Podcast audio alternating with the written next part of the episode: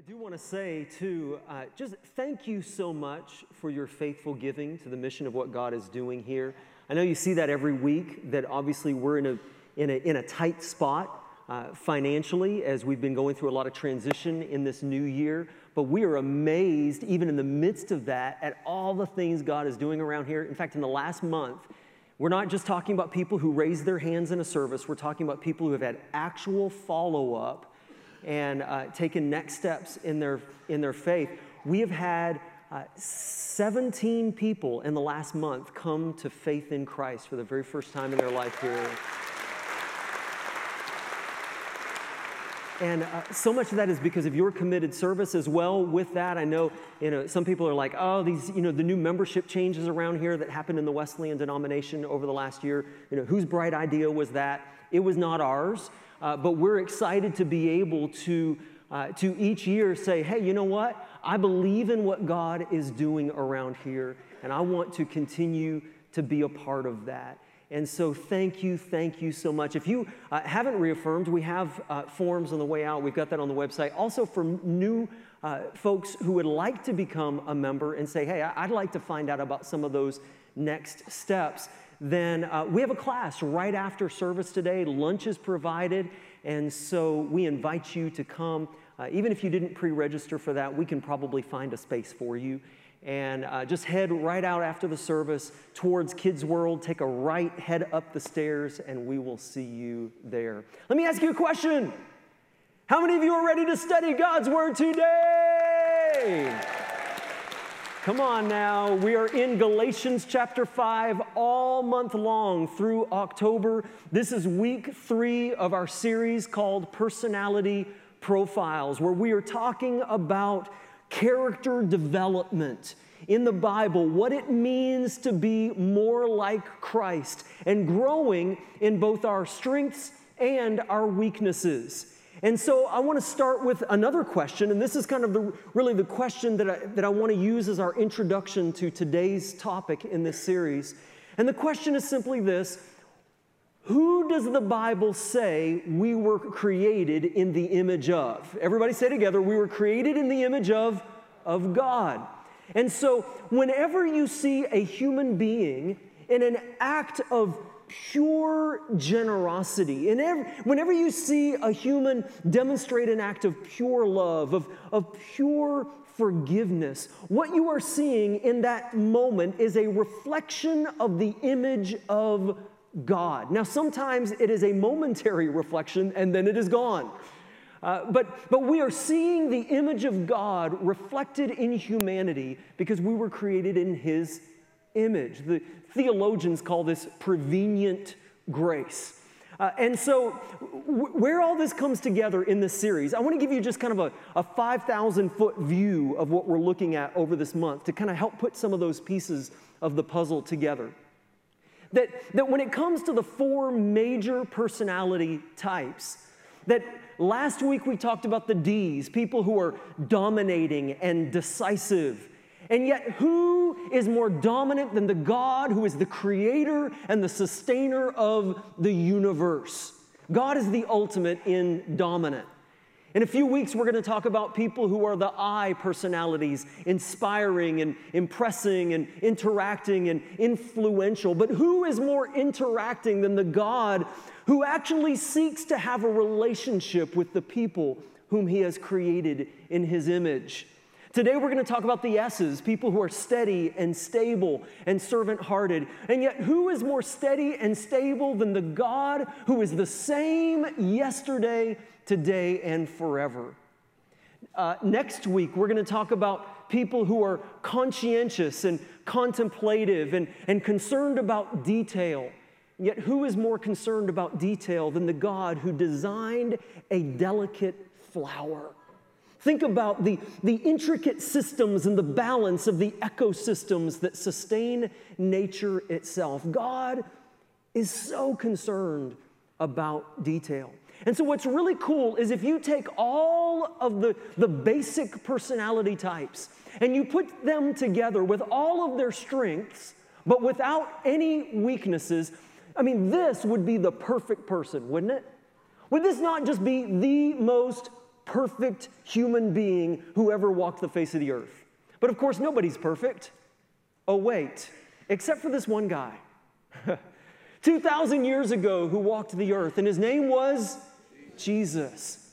And so, it, it, when you put all of the, the strengths of our personalities together, in many ways, it gives you a picture of Jesus. Isn't that cool?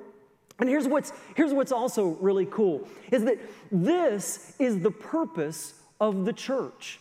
Because we as the church are called the body of Christ. That metaphor shows up all throughout the New Testament. And it says that, that you are one part of the body and someone over here is another part of the body, and that all of us have strengths and weaknesses and different giftings and talents and abilities. And as we bring those together, we, scripture says, are the body of Christ. That the D's and the I's and the S's and the C's, and when you put all of our personalities together in the church, that is when you begin to see the beauty of Jesus Christ. And so if you take a look around this room right now, up in the balcony and down on the floor, look up and look down and look at the people beside you and behind you and in front of you, what you see in this room is a reflection of the image of Christ revealed in this world in flesh to this day. Now, now sometimes it is a dim reflection, yes?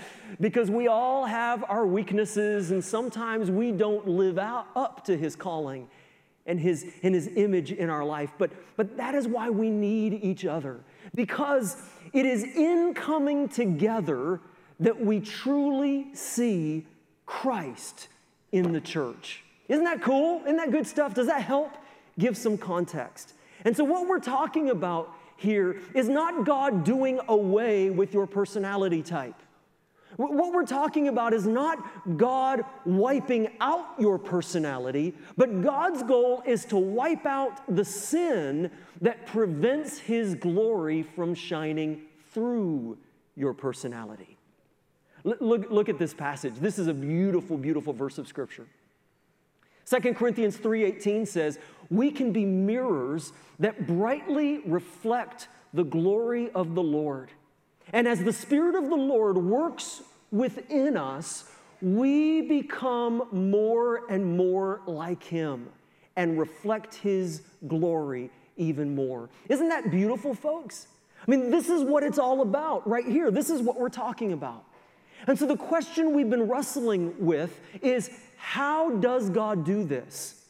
That as, as the Spirit of the Lord works within us, how do we become more and more like Him so that we can reflect His glory more and more into this world.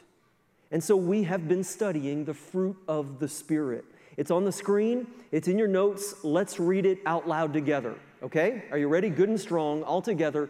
Galatians 5:22 says, "But the fruit of the Spirit is love, joy, peace, patience, kindness, goodness, faithfulness, gentleness, and self control. And we've been seeing how that your strengths, the areas of the fruit of the Spirit that you are strong in, and the areas of the fruit of the Spirit that you are weak in often correlates with your personality type. And so we'll come back to the fruit of the Spirit in just a minute. Uh, but, but as we did that introduction, if you have not been here for the last two Sundays, we encourage you go to our website, mw.church. You can watch and catch up. Also, if you have not yet taken that test, www.123test.com. And the very first free test that you can take on 123test.com is the disc profile test so that you can see your mix because none of us are purely one but we all have a predominant type, that you are more of one than the others. And we tend to be a mix of neighboring quadrants. So, so, some people are primarily a D and they have a little bit of I and a little bit of C. Some people are primarily an S, they have a little bit of C and a little bit of I. And as you go around the circle, we tend to be combinations of neighboring quadrants. Last week we talked about the D's, the dominant and decisive, the directing and demanding personality. Today, we are going to talk about the S's, the opposite quadrant. Are you ready? In your notes, here we go. Number one S's tend to be more relational and less demanding. While the D's are very task and project oriented, S's tend to be more laid back. When it's time to work, they can do that. When it's time to just hang back, they can do that too. Number two, S's tend to be great team players. If you have a project and all four of the personality types are working together on that project, many times the D wants to take control of the project. The I wants to turn it into a party. the S's, or, or, I'm sorry, the C's want to tell you all the reasons the project cannot be done. And meanwhile, the S's are saying, why can't we all just get along? And so, even though they're not as task driven, many times an S can be highly productive because of all the time the D's spend trying to control, the I's spend socializing, the C's spend analyzing, and meanwhile the S says, folks, let's just find a compromise and get it done. That's why we need S personalities on the team. That's why we need them in the church. Uh, Rick McGinnis, who teaches on this, uh, says something so great. He says, If we did not have S type people, here's what would happen the D's and the C's would kill each other, and the I's would turn the funeral into the social event of the year. And so it is important to have S personalities on your team. When everybody else is, is ready to run off and make you know, uh, some big decision uh, that, that maybe heads in a different direction, here, number three, S's are the ones who are constant and committed. That, that these are the people who are known for being loyal and faithful. And this also has to do with vision and goals. That once you convince an S of something, sometimes it can be hard to change their mind, that they're going to stick with it, which is why, number four, S's can be uh, resistant to change or to risk. You remember from last week that old saying, if it ain't broke, what?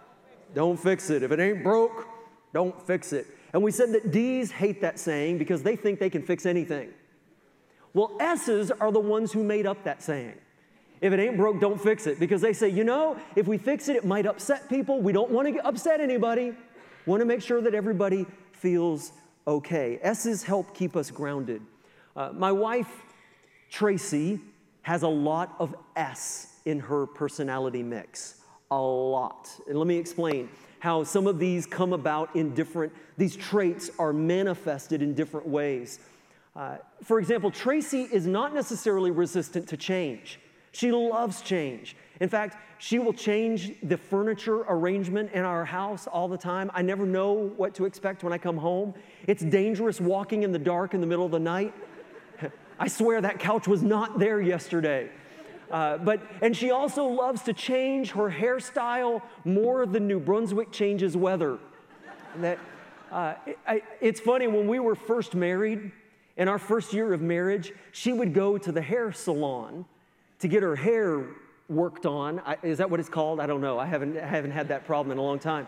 And, and so to, uh, to have hair surgery. And, uh, and so, so when, when she would go to get her hair cut and she would ask me for my opinion, Joel, what do you think I should do? Should I get my hair cut, you know, cut short or should I leave it long? Should I have it curled or should I leave it straight? And so here's what I found I find funny looking back. That back then I used to think what I said mattered.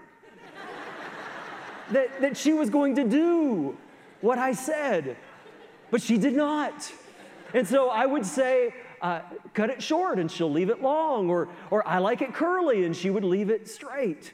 And so I try not to be offended by that. Sometimes she, uh, she still asks my opinion, but I know it doesn't matter because she just wants me to feel included as an S personality. And so she's not necessarily resistant to change. I, here's what I do say though as long as you don't come back home with a haircut like mine, we're good. And, uh, and so uh, she is not resistant to change, but she is resistant to risk. She likes things to be safe. I, I love motorcycles. Uh, I've ridden motorcycles and owned motorcycles and crashed motorcycles. I've, and, and she is terrified of them. I, I have spent time on the racetrack driving race cars. I love it. I love speed and adrenaline.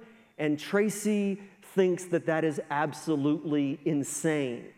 Uh, I, you know, I love skiing. She likes sitting by the fireplace reading a book.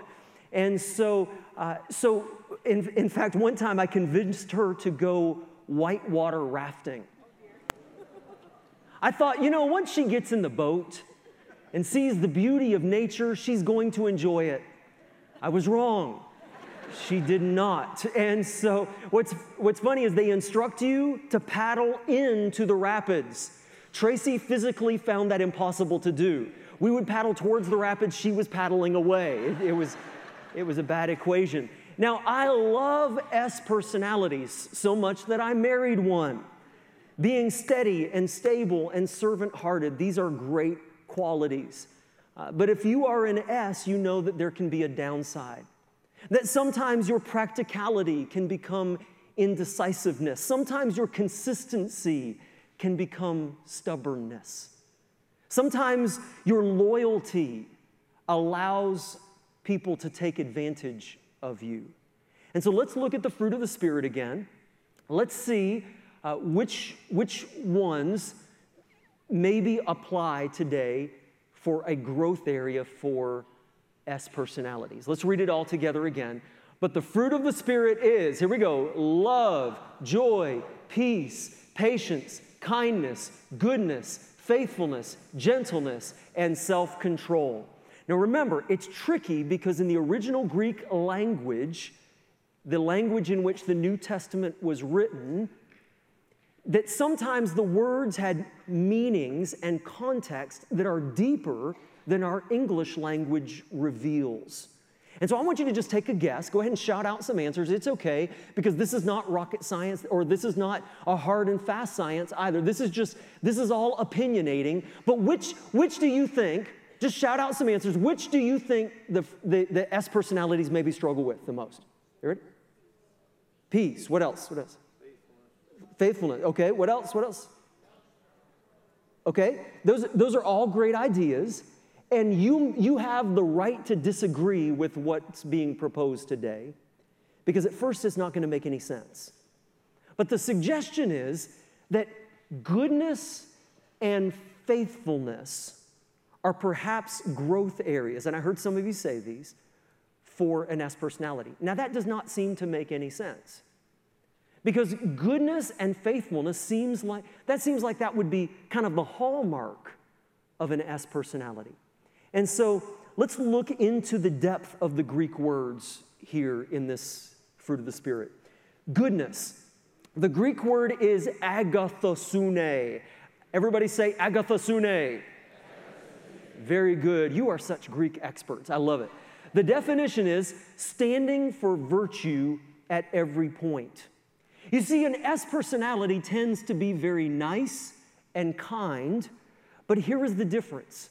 Maybe you tend to be good by nature, but maybe you are not as likely to stand up for good when it comes to rocking the boat or confronting people who are out of line. See, if you dig a little deeper into this word, agathosune, you see that there is actually a level of aggressiveness here in this word. Uh, Greek expert William Barclay says that agathosune includes the ability to rebuke and discipline. And this is a level of, of goodness where you actually have the courage to confront wrongdoing. Rebuke means rebuke means to speak up when something is out of line or when someone is out of line. And discipline means to enforce clear consequences. A great example of this is found in Matthew chapter 21, verse 12 and 13. Jesus goes into the temple in this passage and he finds con artists who are scamming people and cheating and lying and stealing from people. And in verse 12, it says, Jesus entered the temple area and drove out all who were buying and selling there. He overturned the tables of the money changers and the benches of those selling doves. It is written, he said to them, My house will be called a house of prayer, but you are making it a den of robbers. And so Jesus had the courage to confront those who were doing wrong. And so maybe as a parent today, maybe you struggle sometimes with enforcing clear boundaries with your kids.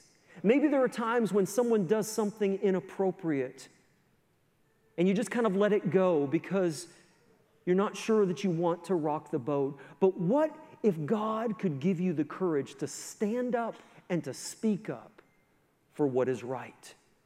Now, what about the other fruit of the Spirit, faithfulness? The Greek word here in, in Galatians 5 is pistis. Pistis. Everybody say that together. Pistis. The definition is a belief in God that moves one to action.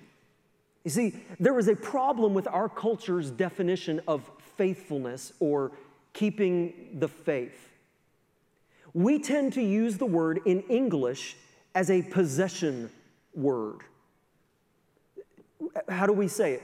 I have faith, like something you possess, like I have a bank account, or I have a car, I have a job, as something you possess, kind of passively. And also, we use faithfulness as a, as a statement of, of being.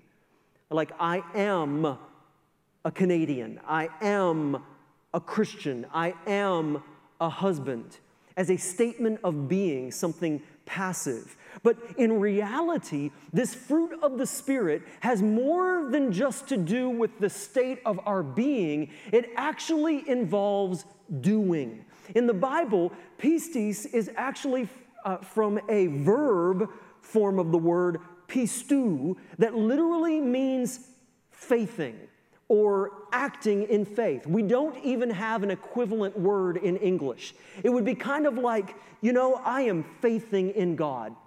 Or, or today I am so tired because I have just been faithing all day long. In other words, I have been living a faith driven life. I am making faith driven decisions. It is a strong word that implies bold action in response to belief. For example, look at Hebrews chapter 11, verse 8 through 9. It says, It was by faith Guess what? Again, same Greek word, pistis. It was by faith, the same word as the fruit of the Spirit, that Abraham obeyed when God called him to leave home and to go to another land that God would give him as his inheritance. He went without knowing where he was going. That's faith. So when, when God called Abraham, he was living a comfortable life. He lived in Haran, where his father in law had amassed a fortune. He was living a comfortable life. He had money, he had security. But verse 9 says, when he reached the land God promised him, he lived there by faith. Again, it's that word, pistis, from the fruit of the Spirit. For he was like a foreigner living in a tent. Just living out there in a tent living on the edge with God. Would you be willing to do that? Maybe you're here today and you are very steady and stable. You're, you're faithful, you are committed. But does your commitment to God actually lead you to take bold steps in obedience to God? When He puts something scary or courageous on your heart? That you need to do. And so, how do we grow in the fruits of goodness, standing up for virtue, and faithfulness, taking risks for God? Just a couple of suggestions today. Number one, in times of giving and receiving. Uh, in the Old Testament, there was a guy named Moses who had a lot of S characteristics.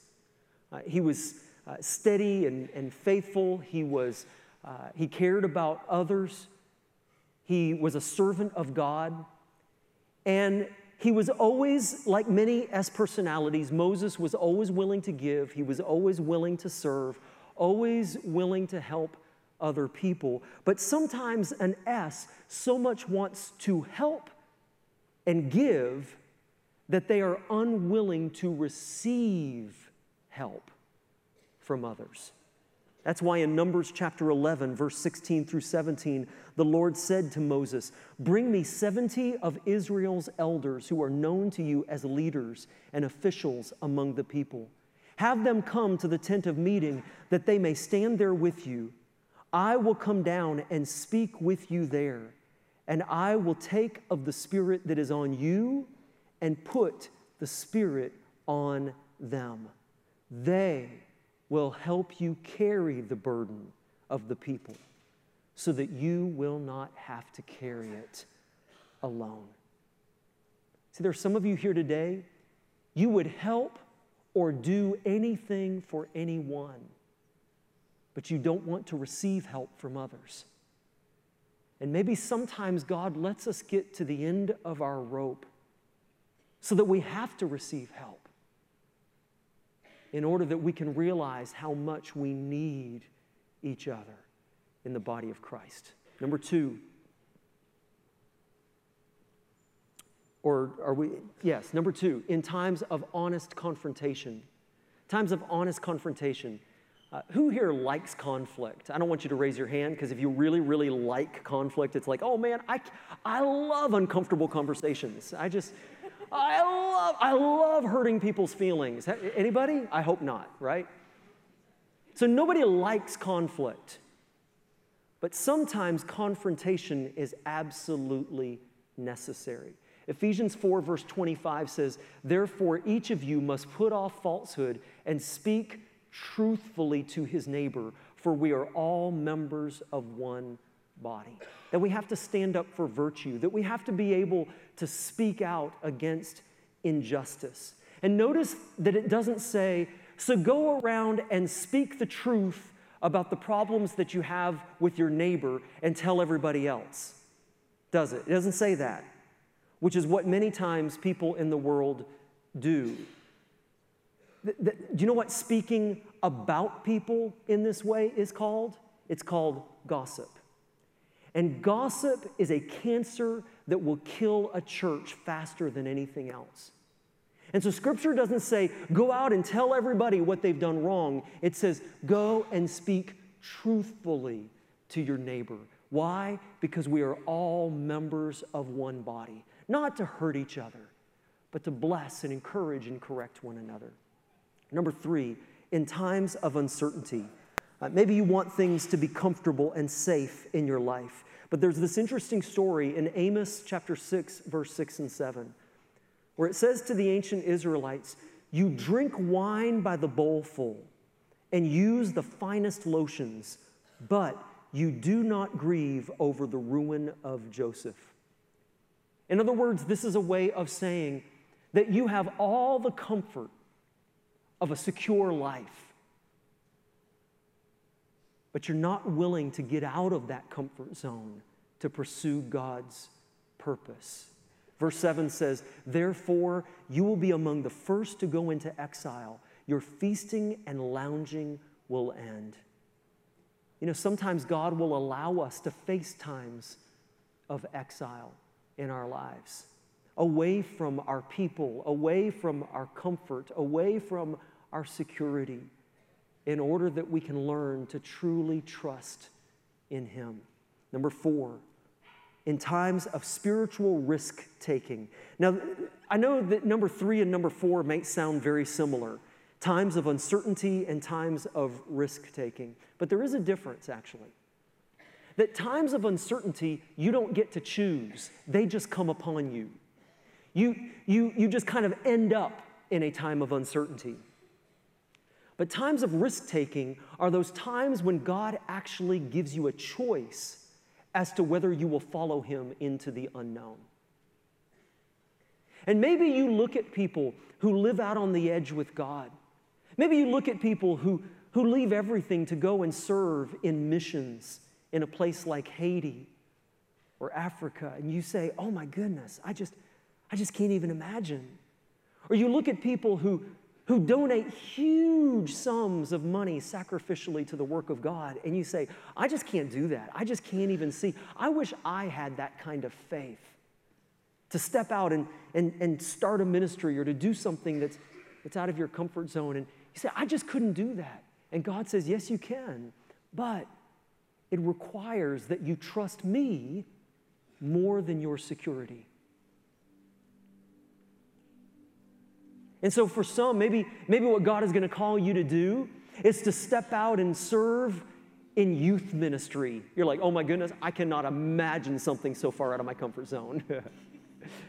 that, that God is going to call you to mentor a teenager. And it's going to take some courage to step out and do that.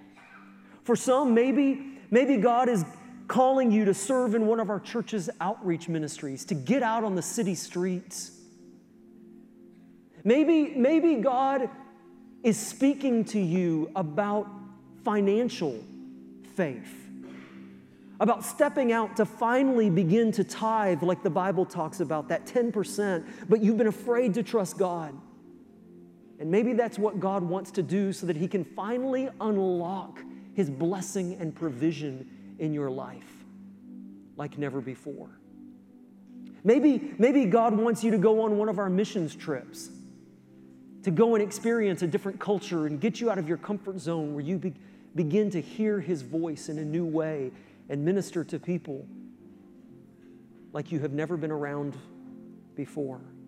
Maybe it's to go over to a neighbor's house and invite them to church. I, I, once had a Bible professor. It's kind of funny that last week I ended with a quote from a Bible professor that I had had, and I was thinking about that this week, and it brought to mind a quote from another Bible professor that I had many years ago, uh, Malcolm Ellis, who said something that I, I, recently found I think is maybe a quote originally from uh, Samuel Clemens. But it was something like this He said, Why do we step out on a limb? Because after all, if you're gonna be up in a tree, the safe place to be is hugging the trunk of the tree, right? That's not going to break. That's the safe place to be, the, the place of security. And so, why in the world would you go out on a limb? And he answered the question like this because that is where the fruit is. You see, fruit and abundance, the true blessing of God is not found seeking the comfort and security that this world provides. To get the fruit, you have to go out on a limb. Would you just stay seated as we pray together? And I'll give you a moment to meditate and just ask God, is there any area in my life that you are speaking to me, where you are calling me?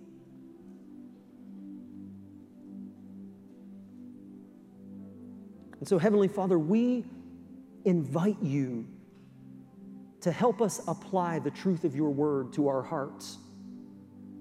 Lord, help us to live with a bold and courageous faith. Now, there are some here today who, who just love change. They love to take risks. They love living out on the edge. And frankly, this message is really not for them. This is for those of us who are more cautious. Give us wisdom and discernment to know how to apply this truth to our lives today. Maybe there is a, a confrontation that we need to make. There's a, a conversation that we have been avoiding. But you're speaking to us right now saying that we need to go and talk to that person. Maybe there is an injustice, and we need to speak up in defense of someone who is being victimized. Father, maybe you're calling someone here to step out in, in faith. Maybe you're calling us to radical generosity.